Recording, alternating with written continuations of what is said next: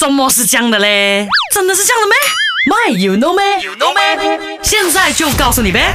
那我相信很多人走进电梯后的第一个事情呢，就是看一下这个电梯里面有没有镜子的，有没有？有些电梯呢它是有镜子，有些电梯呢它是没有镜子，就只有广告。那按了这个楼层之后呢，就开始留意这个电梯上的广告有没有？那有镜子的话呢，趁没有其他人在的时候，就乐乐声啊，整理自己的仪容，有没有啊？但是你有没有想过一个问题？为什么电梯里面会有镜子？难道真的只是给你照镜子这样简单？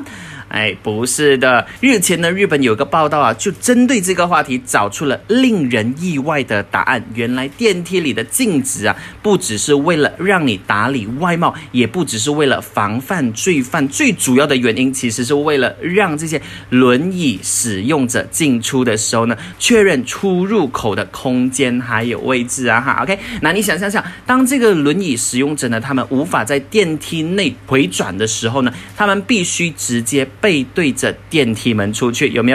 那这个时候呢，就需要确认出口的方向是不是有阻碍物，所以呢，镜子就能够帮得到他们了哈。